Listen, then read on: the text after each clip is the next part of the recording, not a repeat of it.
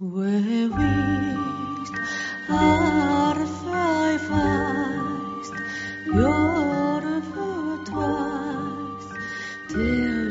ぼ日刊階段山猫便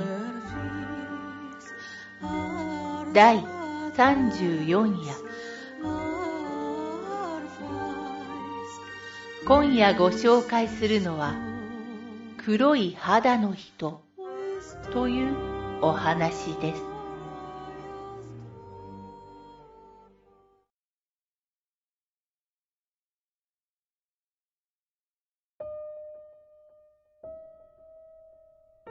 知り合いの話。10年以上も昔のことだそうだ。消防団員の彼は、行方不明者の捜索で秋口の山に入っていた。4人一組で探していたのだが、彼のチームが遺体を発見した。発見したことを伝えると、担架の手配をするため、二人が麓の指揮所に戻った。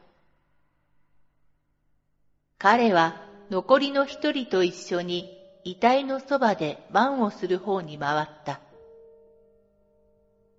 日が暮れて暗くなってきたとき、目前の林から人に似た何かが姿を現した。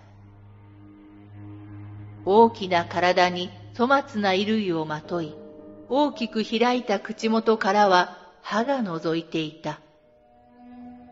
その肌は頭のてっぺんから足の先まで真っ黒だった。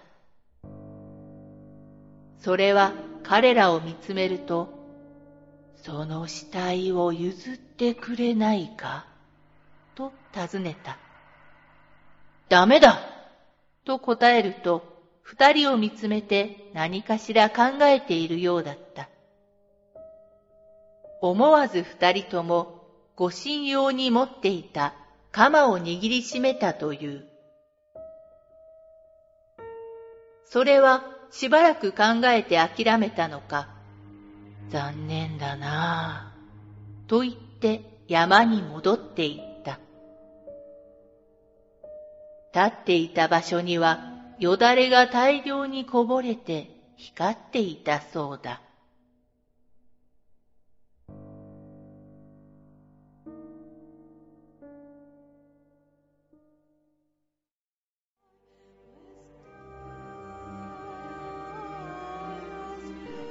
今夜のお話、いかがだったでしょうか？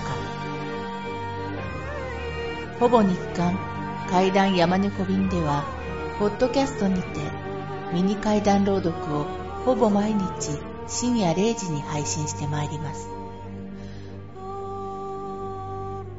それでは皆様、おやすみなさい。